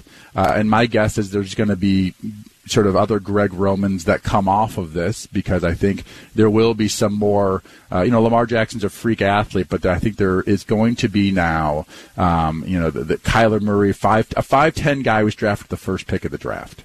Right, I think the NFL is a little bit changing to where teams are starting not to worry about the six four, six five. Is he going to be Drew Bledsoe, Peyton Manning, pocket passer? But seeing the value of these really athletic uh, you know, quarterbacks who can also throw. And his throwing this year has been very impressive. Yes. Because that's where his struggle was last year. He, uh, you know, he went to work in the offseason, uh, he and his coaches, I'm sure, and have turned him into a very good passer, which he was not, uh, not, not, I mean, that playoff game last year, they had something like seven yards of pass in the first half. It was pitiful. But now they've got the whole thing working, and uh, it's a fun offense to watch. It's different. Um, and uh, but it's explosive, and he's explosive. And there's you know there's almost nobody like him in the NFL uh, from an athletic standpoint. Well, how do you think that they fixed the the passing? I I mean, I watched a ton of him at Louisville, and I thought, you know, I think this guy can do it with the proper coaching. He can improve. He also didn't have a great completion percentage, but had bad wide receivers at Louisville. It's not exactly like what Alabama has this year with three or four NFL wide receivers, uh, but such a huge improvement in one year. We almost never see that from a quarterback when it comes to just throwing the ball. Yeah, we we don't, and and I will say this for you know for myself, I really struggled when I first got to the NFL with the NFL football. It was different than than you know it is different throwing an NFL ball than a college ball for whatever reason. Uh, and, and when I came to the league, they they used to the balls were fairly new for games. They didn't let you uh, work them all up like they like, like they do now. Uh, but I struggled that first year, and of course the coverages and, and really you know, you know, your accuracy greatly goes up because you've got great anticipation, you've got good feet, and you only can do that when you have a great knowledge of coverages. So I think he has learned about football a lot more this year than last year, giving him confidence to, to fit balls in there uh, to may, maybe he couldn't anticipate last year. Uh, but he's also probably seen simpler coverages in a sense is when teams play them they probably can't play as much, you know, cover two or these. They have to bring guys into the box and to stop that run because he truly is an extra runner. Mhm. And if you, you know, don't basically uh, create a defense to go, okay, somebody's going to have to have Lamar Jackson in in this fit. Um, you're going to get uh, you know you know run off the field, and teams are already you know they're already run. It also helps out the running game. The actual running backs yeah. now, uh, you know, the teams are playing Lamar a little bit, and they they can't focus completely on the runner, and it actually helps out the running backs. And so it's uh, it's a different style of football. Uh, you know, when you don't, this is you know Army and Navy and those those type Air Force, uh, uh, you know Georgia Tech when they was running the option, Nebraska running the option. It was different than what everybody, everybody else was doing. It was adding the quarterback into the running game. And the nice thing is when you throw the football, bad things happen, can happen right? Interceptions, incompletions, tip balls, sacks, fumbles, sack fumbles. You know, all these bad things can happen. When you can run the ball with a quarterback uh, and just run the ball on teams, all those bad things go away. And uh, all you have to do is sort of execute that grinded out running style. And they have put this team around him, uh, which uh, you know really hits really fits his uh, um, you know athletic ability and throwing ability as well. Okay, now we are going to welcome in our guest on the show. Like to every so often get fellow journeyman quarterbacks uh, that are friends with Sage Rosenfels. The other night, I sent Sage a text and I said, "Are you friends with Jay Fiedler?" And of course, I already knew the answer was going to be yes. So we welcome in uh, Jay Fiedler. How are you, Jay? I'm doing fantastic. How are you guys? We're doing great. I want to read you a quote from Randy Moss about you um, because you played for the Vikings uh, in 1998, and then you obviously go on to Miami, where you uh, got to know Sage, and you, you have a good career as a starting quarterback there. Uh, but I was reading an article from the Baltimore Sun from 2000 where they're talking about you and, and taking over for Marino. And here's what Randy Moss said about you, Jay. He said he's got very good accuracy, throws a nice football. He's an NFL quarterback. I like Jay. I had no complaints or negatives about him. He was quiet and he knew the game of football football. How awesome is that, Jay, that Randy Moss said that about you? I think that was once. what was it like playing with him? Uh, that's I'll, I'll, tell you what. I mean, Randy was was a special athlete. He was uh, something else. Uh, um, you know that that whole '98 team uh, in Minnesota was was something special to be a part of. Uh, uh, you know, we, we were setting records uh, in the NFL for scoring and offensive production. Uh, you know, watching Randall Cunningham go out there and, and, and use the weapons that he had between Robert Smith in the backfield, uh, Cris Carter, Jake Reed, Randy Moss, and uh, and the like, and uh, uh, David Palmer coming in on third downs uh, out of the backfield was electric. Uh, you know, that was a real special team and, and something uh, you know to to to, to really uh, you know, I, I was I was excited to be a part of it. Uh, you know, I threw my first completion in the NFL to Randy Moss that season, and uh, you know that's something that uh, you know I tell people all the time now that uh, you know people that don't really remember me playing and. Uh, uh, you know, the young kids, I tell them that I threw my first completion to Randy Moss, and their eyes light up. So uh, it's, a, it's, a fun little stat uh, to share with everyone. So, Jay, you're talking about you know 1998, your first NFL pass. Uh, you know that sort of same with me. My first NFL pass. Uh, was about when I was playing with you. I, I think my third season or something. But uh, you started off in 1994 spent a couple years with the Philadelphia Eagles. Uh, was that Jon Gruden, offensive coordinator, Philadelphia Eagles?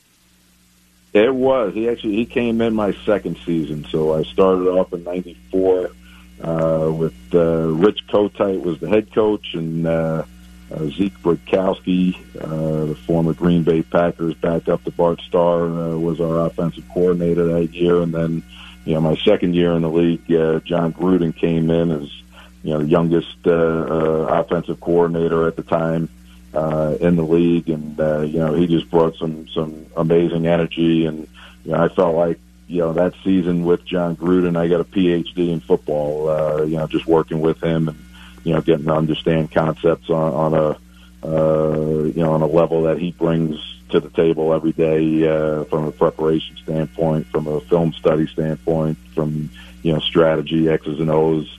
Uh, you know, he, he was a guy that I probably learned the most from in that one year of football. So, so you're you're out of football. Your first two years in Philly, out of football in '96 fall, and then you get signed with the Amsterdam Admirals. Play overseas in, in the spring of 1997. Talk talk about talking about playing football in Amsterdam. uh, well, that was you know that was it was fun. Uh, we we had we had a good time out there. I was actually out there. Uh, um, I went out a couple weeks into the season because uh, you know at the time the NFL was it was with the World League of Football wasn't NFL Europe just yet, but the NFL did have a uh, a relationship uh, with the European League uh, at the time where they were sending uh, you know basically allocating their players uh, to go out to the league. So you know the majority of quarterbacks that started out there uh, were guys that were allocated from teams um, because I was out of football at the time. Uh, you know, I didn't get a chance to to, to start uh, the season with any of the teams, and then there were a couple injuries and uh, uh, moves on rosters, and it opened up a spot for me to go out to Amsterdam. So, you know, I went out there a couple weeks into the season, and uh, uh, you know, for me, just getting back into the game and and uh, you know, being in, in, in a competitive situation, which you know, really, uh, other than a couple of preseason games in Philadelphia uh, you know, that was the extent for, for three or four years after uh, playing college football. Uh, so, you know, being able to compete again and, and, uh, uh, you know, do it against other professional players, uh, you know, was, was a real, uh, boost for me to, to keep myself sharp and keep myself in the game. And, you know, I had a great, uh, uh, great time out there, great teammates. Uh, you know, one of the other quarterbacks with us, uh, out there was Mike McCoy. Uh, and, you know, I could see back then that he was going to be a heck of a coach, uh, cause, you know, the way he prepared for games and, uh, you know, the study sessions that, that we had together, uh, you know, really, uh, you know, helped us get ready each week, uh, for the games. Talking with former NFL quarterback Jay Fiedler. I want to circle back to the 98 Vikings team, Jay. And, you know, you talk about learning NFL offenses early on in your career. Well, every time Brian Billick talks about the 98 team, he says that the strategy was basically throw it super long to Randy Moss, which, which, which makes a lot of sense. But, you know, at that time, the NFL is sort of taking this, this transition into these crazy passing offenses. You have, uh, that year as a record setting offense and then the following year, greatest show on turf starts to show up. Was there something that was done strategically with that team aside from just huck it long to Randy Moss that was unique or, or creative in '98? Well, you know, it's funny. Bill, uh, you know, mentions that, and uh, you know, one of the things, and Sage can probably attest to it. Uh, you know, everywhere you go in the league, and every new coach that you have, kind of brings something different to the table to you, and uh, you know, for me, like I said before, you know, Jon Gruden just, you know, from a preparation and, and strategy, X's and O's standpoint of, you know, trying to create, uh, uh, situations as a quarterback to get an advantage, uh, you know, before every single play. That was, you know, kind of his specialty. And, you know, one of the things that I learned in that 98 season under Billick and, uh, and, and with that team is, you know, when when you find a matchup that you like and you find a guy and you know that your guy is better than the other guy, take the X's and O's out of the table. Mm-hmm. Uh, take take it off the table and just you know let your guys make a play. And, that's really what it was, Randy. Uh, you know, and, you know, fortunately, obviously for that team, you know, you had guys all across the field, so it made it easy to to, to find that matchup, and and you were going to have a mismatch somewhere, uh, you know, with that caliber of talent, and uh, you know, some coaches, you know, feel like, uh, you know, they have to complicate things when, you know, the, the bottom line is if you have better players, keep it simple and let your guys go out and play. And that was really, you know, what, uh, you know, that team brought, uh, week in and week out. It wasn't anything special, you know, schematically or, or, or anything. It was spread teams out, uh, you know, force them into, uh, you know, creating one-on-one situations somewhere on the field, find that situation, and let your guys make plays. You know, Sage, this should really be a separate podcast for us where we go through journeyman quarterbacks' careers and we ask them about every single team because this is well, great. Yeah, um, well, that's the thing is, you know, it's it's you know, Jay, when we talk football on here, you know, when I go watch these Vikings games, or this morning I watched the Bears game because I did a Bears radio show. But when you watch the coaches' film, you know all the things that you go back to are all the different coaches that you know I had, that you had, and I think that's a really a big advantage in some ways, rather than the, the players that play for maybe one coach for five or six seasons. You know, Eli Manning basically played the same offense for his first ten years in the NFL. But you know, after football's over, uh, to, to bounce around to be sort of like we we call it the journeyman backup, which is our Wednesday segment. Uh, I think you get you know so much knowledge from these very both good and bad. You know, there's times like ah, I wish that offense would have done this because this old offense did that, and really like the way they did that. And uh, but this guy he does a good job with this, and they teach the wide receivers to do this, which I like, and how you sort of pick all these little pieces from all the various coaches that you have. But you only can really do that if you know you have the type of career that you had when you, sort of bounce around as that. You know, we, we like to say journeyman backup, but you were like a legit starter uh, for what three, four, three years, four years uh, in the NFL. Where you, when I was with you with the, with the Dolphins, man, that you were you were the starting guy, and we had some really good football teams. You led to the Dolphins to the to the playoffs, uh, and uh, you know a couple nine and seven and ten and six seasons, which we were you know right there, but uh, uh, you know didn't get in the playoffs. But man, you you know you really worked your way up the old fashioned way from being out of football, playing in Europe working your way up and then you know being that starter uh, i imagine all the knowledge that you learned from those coaches along the way yeah, well, you know that was the one fortunate thing of, of you know going and bouncing around and being that journeyman was, uh, you know, obviously I was fortunate enough to be on teams with with, with some great offensive minds, and uh, uh, you know I had some great teammates that, that I learned from as well. But uh, you know, like I said, that that coaching. Uh, uh, uh, foundation that uh, I was able to learn from over those years, and, and look, you don't take everything that you learn from from every coach, but uh, you take pieces that fit into your game, and uh, you know along the way you kind of utilize them, and, and you know it molds you into into the quarterback that uh, you know is, is best for you to take your team out onto the field, and that's really what I brought down to Miami in 2000. Uh, you know, was all the things that I learned uh, from from Gruden, from uh, Billick, from from Coughlin uh, along the way, and, and uh, you know, took the strengths that I brought uh, into the game, and uh, you know, with the strategy and, and, and knowledge that uh, that that uh, you know they gave me, and you know, was able to translate that into into winning seasons in Miami talking with former NFL quarterback Jay Fiedler. Um, Jay, I'm, curious what it was like to be the guy who took over for Dan Marino. I, I, mean, that must have come along with a lot of pressure, and I wonder how you handle that because you take over for Dan Marino, and then you go 10 and five as a starter, 11 and five as a starter, and have a lot of success there. But when that first happened, I mean, that that must have come along with a lot of criticism and, and expectations and things like that. How do you deal with that as as a quarterback when you're really taking on your first true starting gig? Well, for, for for me, it wasn't about going in and replacing Dan Marino. For me, it was a journey to become a, a, a starting quarterback in the NFL. And you know, Sage, you know, you know, you know this as well. I mean, you you, you play your whole career to to to work up, and if you're not the anointed one right away, uh, you know, it's a, it's a grind and a journey to, to, to get that opportunity to start.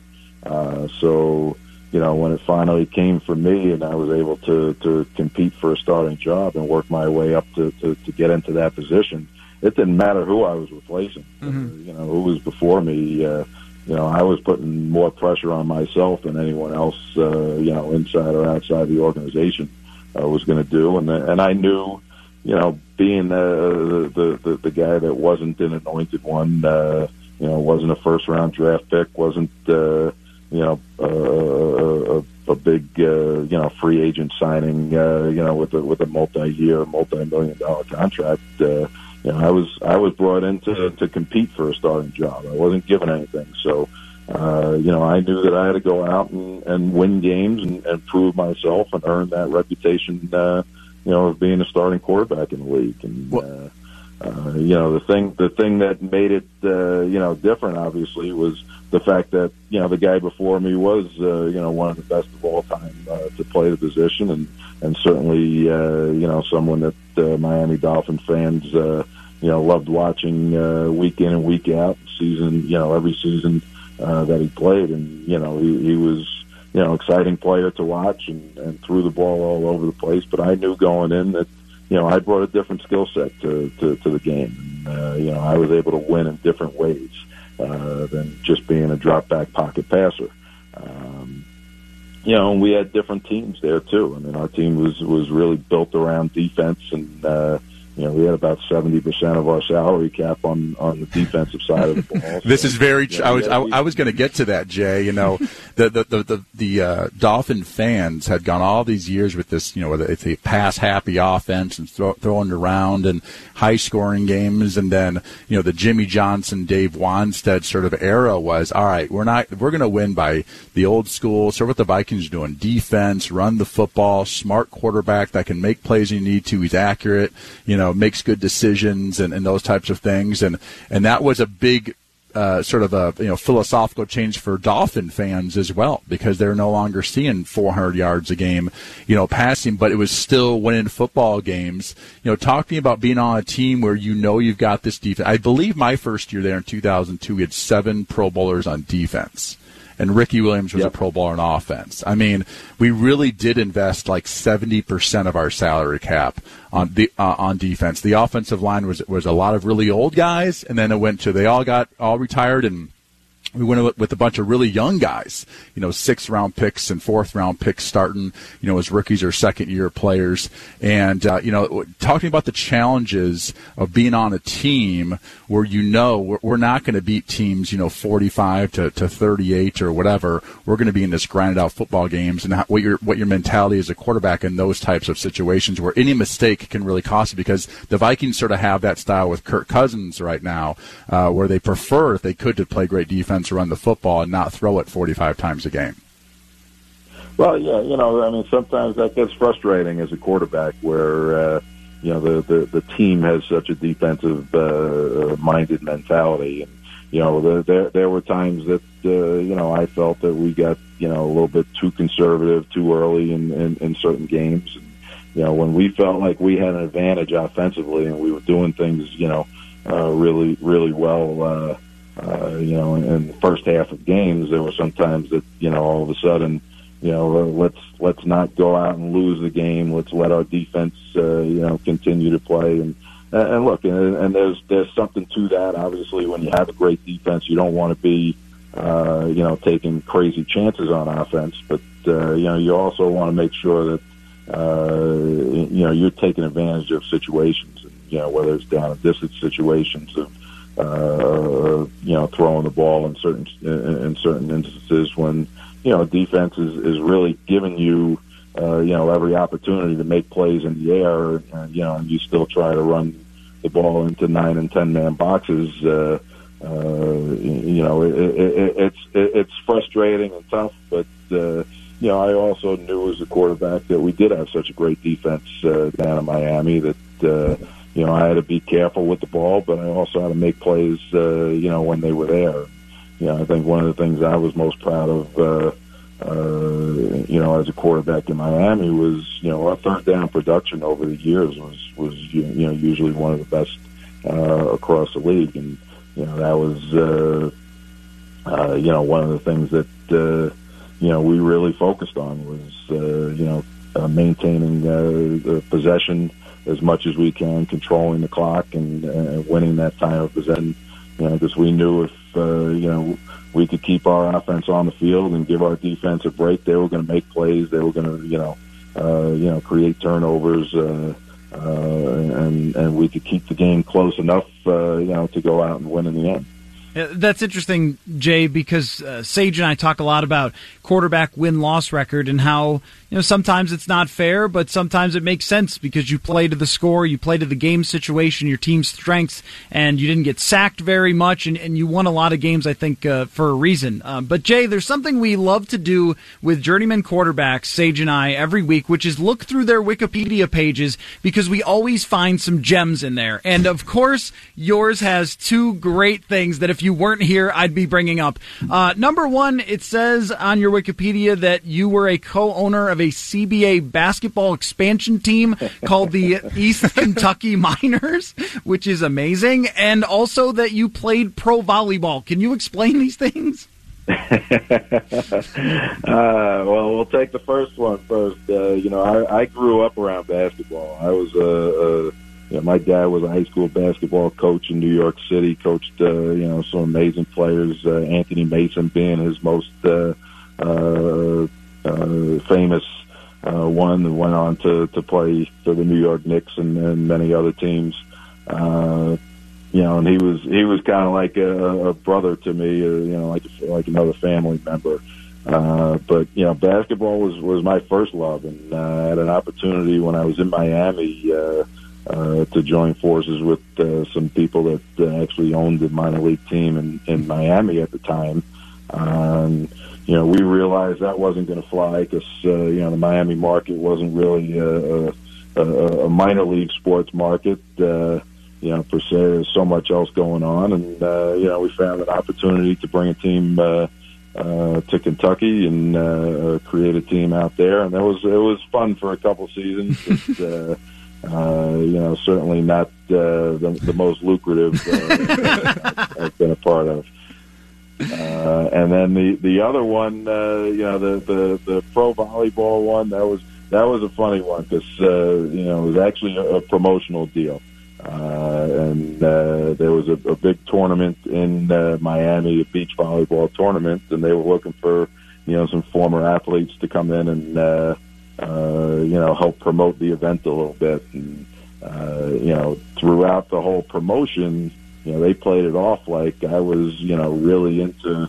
Uh, you know, becoming a professional volleyball player. so, so it was actually it was a Cuervo uh, promotion. They were you know one of the sponsors of, of the team, and you know they brought me out the day before the tournament to to work with uh, with, with my teammate uh, in two two on two volleyball.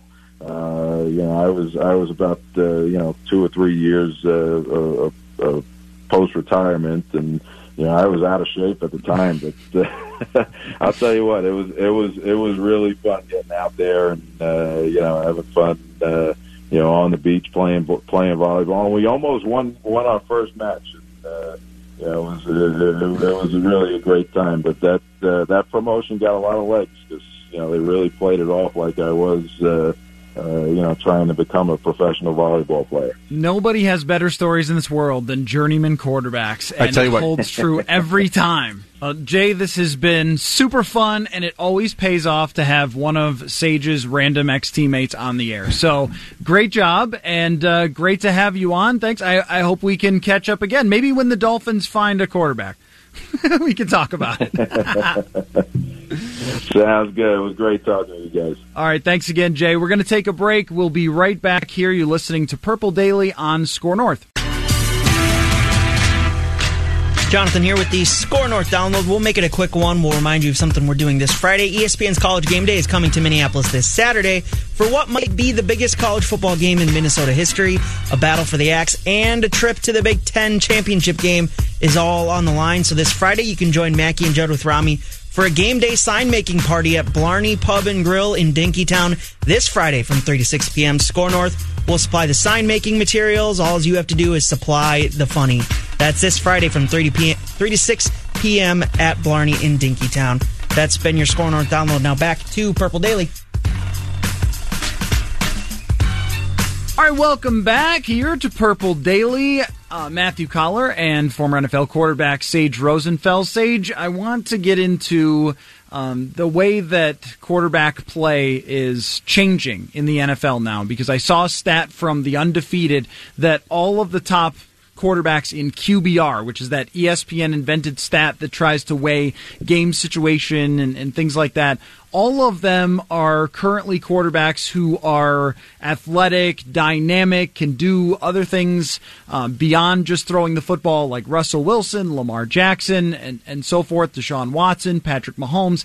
And I, I'm curious from your perspective if you think that and Russell Wilson falls into this category as the Seahawks are going to play the Vikings next Monday. Um, if you think that the way we evaluate quarterbacks is going to change in the NFL, I, I know from my perspective, being a video game player early in life, there was nobody that was more fun to pick and play with than Randall Cunningham. And then, of course, Michael Vick comes along, and every kid had the Michael Vick rule, where on Madden 04, you were not allowed to pick Michael Vick to play against your buddies because he would just dominate so much. And uh, I always thought, boy, it amazes me that more amazing athletes aren't being put in these positions where they can run because there's value there. And now I think the NFL has to look itself in the mirror after being so wrong so many times, letting Lamar Jackson drop, letting Russell Wilson drop, letting Dak Prescott drop. I, think that this has to change, right? The way that NFL teams look at the quarterback position going forward. If the NFL, if, if you're an NFL team, and I'm talking like even the Patriots who have Tom Brady, uh, and have always done this more traditional style of offense. But if you're not looking forward, uh, which is really right now, but looking forward for your franchise and saying, you know, can we win with a somebody that's not just your classic pocket passer? Uh, because those guys have been getting drafted, you know, pretty high for a long time, and right now having not as much success. If you go through the sort of the power rankings of quarterbacks, got Russell Wilson number one, Lamar Jackson number two, Patrick Mahomes number three, Dak Prescott four, Aaron Rodgers, Deshaun Watson. Those are your first six. And actually, interesting, Kirk Cousins. Uh, the NFL has as number seven, who is the first one that you would call a really a pure pocket passer. Yeah. The other guys, including Aaron Rodgers, you know, great throwers. All right, and and of all the throwers, you'd probably say Lamar Jackson might be the worst of them all, but some great throwers in there, but guys that can also make plays with their feet, and it's because I think.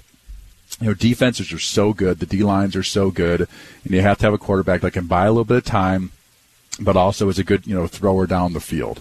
Now, obviously, Russell Wilson, uh, probably the best deep ball thrower in the NFL. He rarely misses guys that are open, uh, and he's a tremendous athlete. Uh, and you know, Patrick Mahomes, unbelievable athlete. My concern for him is sort of longevity because he's not a huge guy, uh, but he has you know obviously the crazy arm that he has. And, you know, Dak Prescott has done a fantastic job this year, uh, and again, a good athlete. He can run the ball a little bit. Aaron Rodgers, Deshaun Watson's always running around and making plays. But these guys bring a different skill set to the table, and I think one of those you know big things is like third downs. Third downs, these guys have, mm-hmm. you know find a way to get to first downs. When the red zone, the, these guys find a way to score touchdowns because they can also use their feet and and do do extra special things. So at those sort of crunch moment times in the football game, these guys are at their best. It's because they can throw and they're good athletes. And, and mobility isn't new in terms of being valuable. John Elway and Steve Young were two of the great athletes when, when I was growing up, and they could run. And there were years where John Elway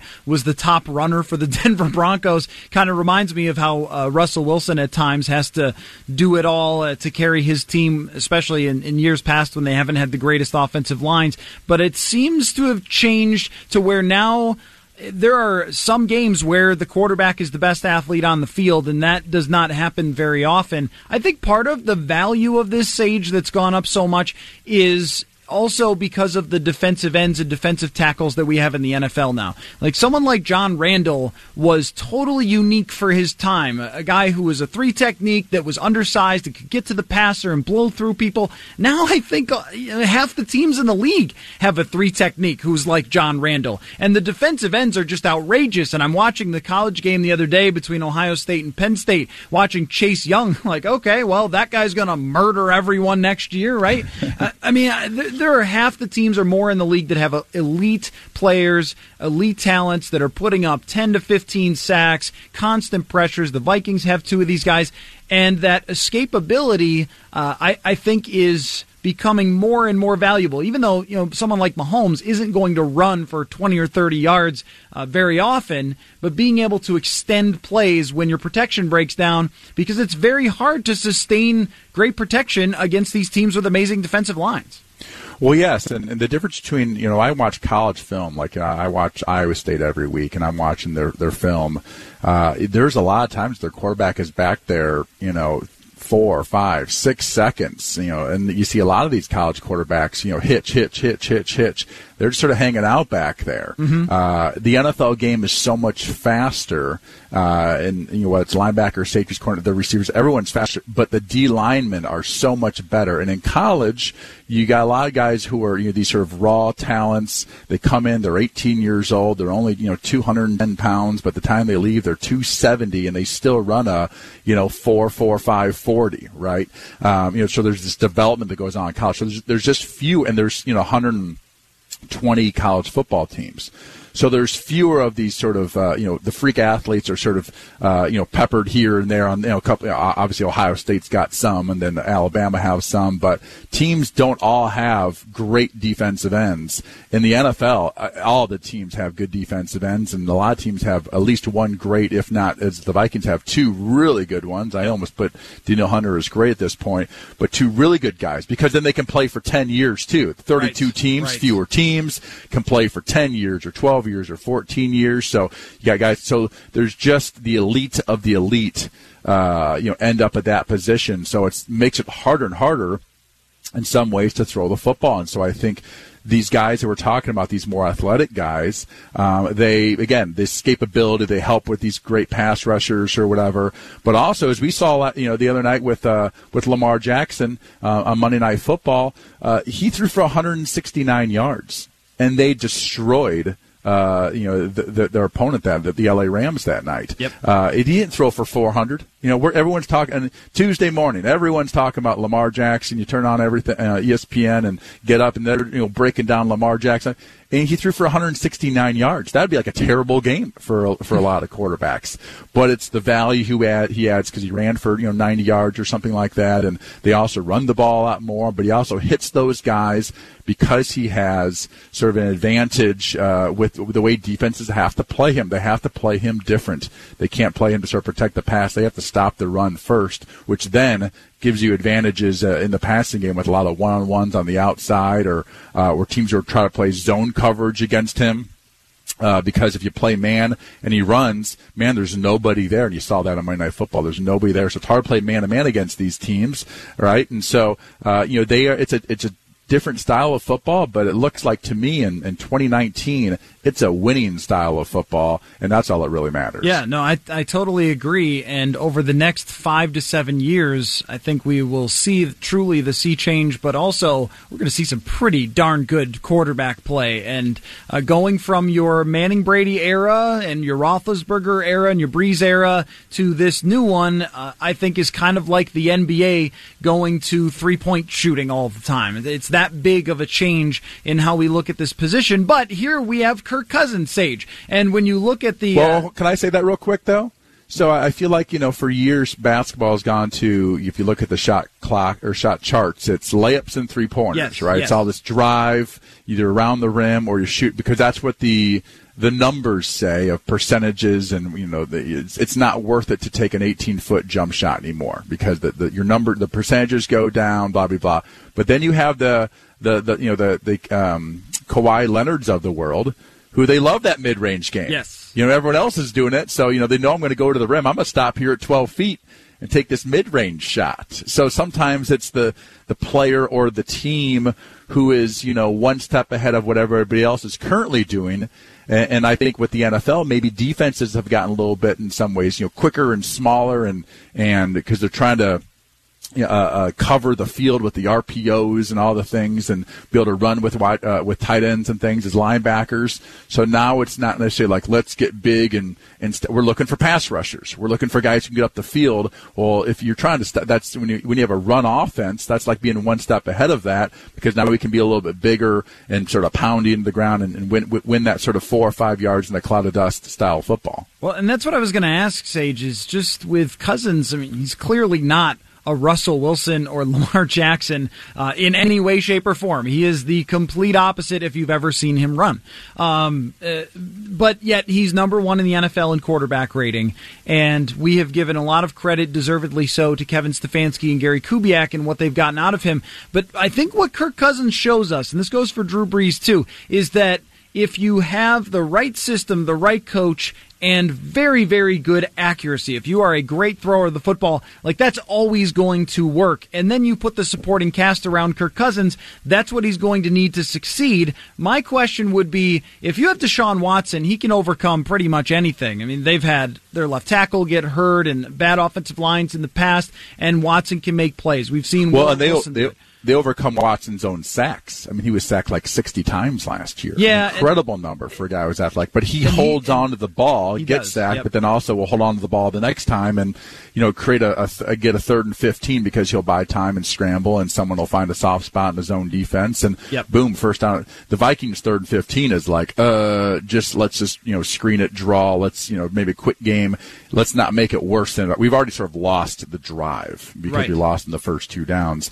But some guys like you know Deshaun Watson and uh, Russell Wilson, those guys can buy time. That's that's not Kirk's specialty, but he's a great executor Yeah. of a well-oiled machine. I wonder if Sam, uh, like a Sam Bradford, would have done well in this offense. Totally, a hundred percent, because he had a great deep ball and he could execute anything. And from everyone I've talked to about Bradford, he had the same sort of detailed work ethic and things like that of Kirk Cousins. But I think when you have a Bradford or a Cousins, you're sort of um, walking a tightrope where you have to have a lot of things line up for it to work because it's going to be very difficult to overcome things. Say your offensive coordinator isn't the right guy like last year. Say your left guard isn't very good like last year. Say your number three receiver isn't good. And you don't have a number two tight end. Say, then you miss the playoffs, right? Even if you have a top five defense like the Vikings did last year. And I think that's that's what makes it very difficult for the Vikings as they go forward in the future? Are you going to be able to sustain the supporting cast? Stefanski gets a head coaching job. How are you going to replace him? Is it going to be with the right guy? Like that's where that balance becomes very difficult. Where if you have Russell Wilson, like yeah, a lot went wrong this year, and whoops, we won ten games anyway. Yeah, you know that that is absolutely correct. You know, just like the Baltimore Ravens have the perfect coordinator, uh, um, Greg Roman, who was again the Tyrod Taylor and uh, in Buffalo when he had his actually pretty good season, and also uh, Colin Kaepernick's coordinator in San Francisco when they were going to championship games in the Super Bowl. They have the perfect guy for that. Well, the Minnesota Vikings have the perfect coaching staff. It looks like for Kirk Cousins, and you know that is the question: is you know what would happen if Stefanski gets to the course? These are off-season questions, really, but you know what would happen uh, if Stefanski gets a job, or and or Gary Kubiak in, in that situation? Do they would they both? Is, is Kubiak interested in being a head coach anymore, or is he just sort of satisfied? He said he's and- not. Not, So, yeah. So that's what I they mean, all maybe say, he- right? d- does he dive into like, well, I'll be the coordinator? He, bas- you know, he was sort of whatever co-coordinator and whatever it is this year, what, what he actually is or whatever. So, you know, would the Vikings have some sort of plan? Uh, they better because this coaching staff, this offensive coaching staff, uh, and Rick Dennison included, have done a phenomenal job of, uh, you know, maximizing Kirk Cousins' strengths and trying to minimize his weaknesses. And I, I was just watching this NFL Network thing. They're doing this with the, the hundred greatest players of all time, and Yeah, yep. it's Belichick and Collinsworth and Rich Eisen. I've only seen bits and pieces, but I saw a clip of it, and Belichick's talking about uh, the art of war. That book, The Art of War, of, of minimi- you know, attacking someone else's weaknesses and maximizing your own strengths. And I think the Vikings have done that with their quarterback, which is is a great way to go. Because again, I've always thought if you can try to make an offense that's as easy for your quarterback as possible and and and uh, maximize his strengths, that what you're looking to do. And, and the Vikings are doing that with this style uh, with Kirk Cousins. And I also Who- think- who's doing a who's doing a very very good job. He is, yes. Uh, you know, within executing this offense and and not trying to do too much. As an aside, I think that's why this year becomes so important to win, to get where you want to go, because how many times is everything going to align the way that it has? Uh, We would have thought after 2017, oh, this will be easy. It'll be right back to the NFC Championship game. They've got a better quarterback now, and we see how Maybe you things thought that. apart. I didn't think No, that. I, well, I didn't think that necessarily, but they talked that way. I mean, they said like, "Oh, this guy's the final piece," and they're just going to pick up where they left off. But we see how fine the line can be when you have a quarterback that needs everything to be perfectly in place, and then when it is, he can be magnificent, and yeah, has when, been this year. when things are there, and and you know we. We, you watch those two bootlegs uh, from the game uh, against Denver a couple weeks ago. You know the the first one, it's actually it's a shotgun. I think they were both shotgun bootlegs. At least one. of The first one was a shotgun yeah. bootleg, I believe. Rolling to his left, you know. As think about the history of your thought about quarterbacks. You know, right-handed quarterbacks rolling to your left. That's hard to do, right? Uh, but it's actually not because to throw you have to sort of flip your hips around, which actually then when you when you throw it, it gives you a little bit more torque to really heave the ball further down the field. Uh, and the um, the, the the free safety comes up on that crossing route, which opens up then Stefon Diggs for a for a post route on the backside, and and Kirk Cousins what he did that was special was make a perfectly accurate throw. Yes. But before that, he didn't have to do anything special, right? And he went through his reads. He made the right read. He made a perfect throw, touchdown. The next one, uh, they I think believe it's under center on this one. They fake a handoff to the right. Kirk comes around to the left. He's got tons of time, and there's one defender there, and then there's Kyle Rudolph streaking across the field because the guy that was guarding him in man-to-man coverage played the run, and, and his eyes came off of Rudy, and so no one's on Rudy. So there's this guy either had to come up on Kirk or he had to drop back on Rudy, and he sort of played it in the middle, and Kirk it again another nice throw over the guy's head, wide open for like a 36-yard touchdown the quarterback didn't have to do anything really special other than execute his job. And Mm-hmm. the second throw was extremely easy. The first throw, not an easy throw, but he, he made it look easy. It was a very, very accurate, perfect throw. But it was because of all the other pieces, uh, the blockers, the running game, the detail, uh, all of that, you know, the, the routes, all of that was, was, was a well executed old machine. And to me, that's, that's coaching. That's Kevin Stefanski. That's Gary Kubiak. That's Rick Dennison, all working together to, to oil that machine up and, and have it to where the quarterback just has to execute and not make magic happen to throw the ball down the field like that. Again, I watch all these Bears games. You never see anybody open. you never see anybody wide open. I love that the. Bears are driving you crazy. Oh, it's just you know, but I have to. This, you know, I guess that's my gig, right? But I watch the Bears uh, on Tuesday mornings, and and uh, I just watch their offense, and uh, you know, I'm they, they got you know Trubisky's not a great pocket passer, and they're they're asking him to do that time, you know, 45 times a game, and these things, and then every once in a while they'll just go under center and run a bootleg, and it's like you don't even try to run the ball under center, but then they try to do bootleg stuff off it that doesn't even look like the runs, and there's just sort of no.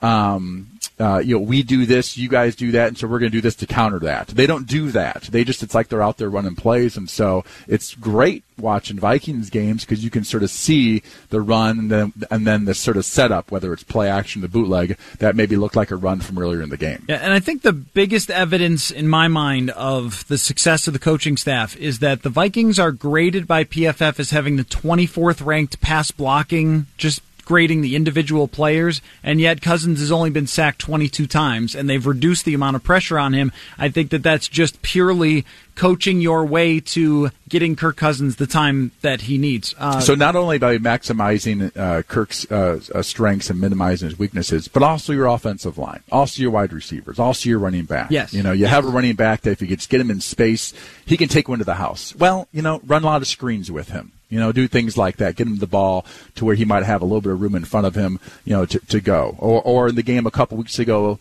um, against uh, Denver, to you know realizing the inside zone's not working well, so we're going to do everything outside. We're going to be tossing outside. We're going to be stretching it outside.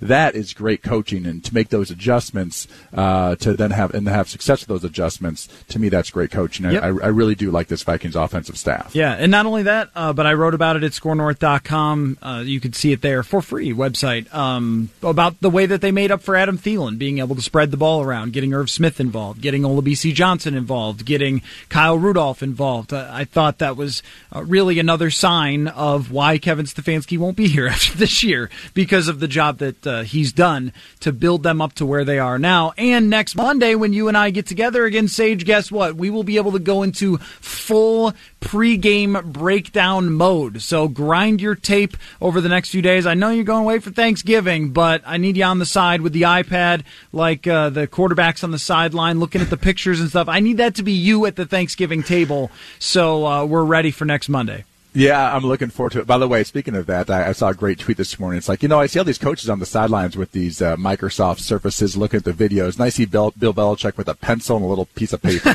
you know, and he's the greatest coach of all time. So uh, it's going to be a great game this weekend, and it's, it's, it's going to be a playoff style game. It's almost like a half playoff game. Uh, it should be a fantastic one. I, I really can't wait to see this matchup against Seattle. All right, very fun stuff today. Sage, if you missed any of it, make sure you go download the podcast version wherever you get your podcast just type in Purple Daily and you will find us, Sage, on every Monday and Wednesday. Sage, thanks for your time, and uh, we will catch you next week. That's right, we're off for Thursday and Friday, so we'll hand the ball over to Mackey and Judd with Rami, and the next time we talk will be a game day for the Minnesota Vikings against Seattle. So we will catch you then on Purple Daily. This holiday, whether you're making a Baker's Simple Truth turkey for 40 or a Murray's Baked Brie for two, Baker's has fast, fresh delivery and free pickup, so you can make holiday meals that bring you all together to create memories that last. Baker's, fresh for everyone. Free pickup on orders of $35 or more. Restrictions may apply. Get more ways to save at the Buy Five or More Save $1 each sale. Just buy five or more participating items and save a dollar each with card. Baker's, fresh for everyone. This holiday season, Peloton's got a gift for you. Get up to $200 off accessories with the purchase of a Peloton bike, Bike Plus, or Tread. And take your workout to the next level with accessories like non slip grip dumbbells, a heart rate monitor, cycling shoes, and more. Peloton, motivation that moves you. This limited time offer ends December 25th. Visit onepeloton.com to learn more. All access membership separate. Offer ends December 25th. Cannot be combined with other offers. See additional terms at onepeloton.com.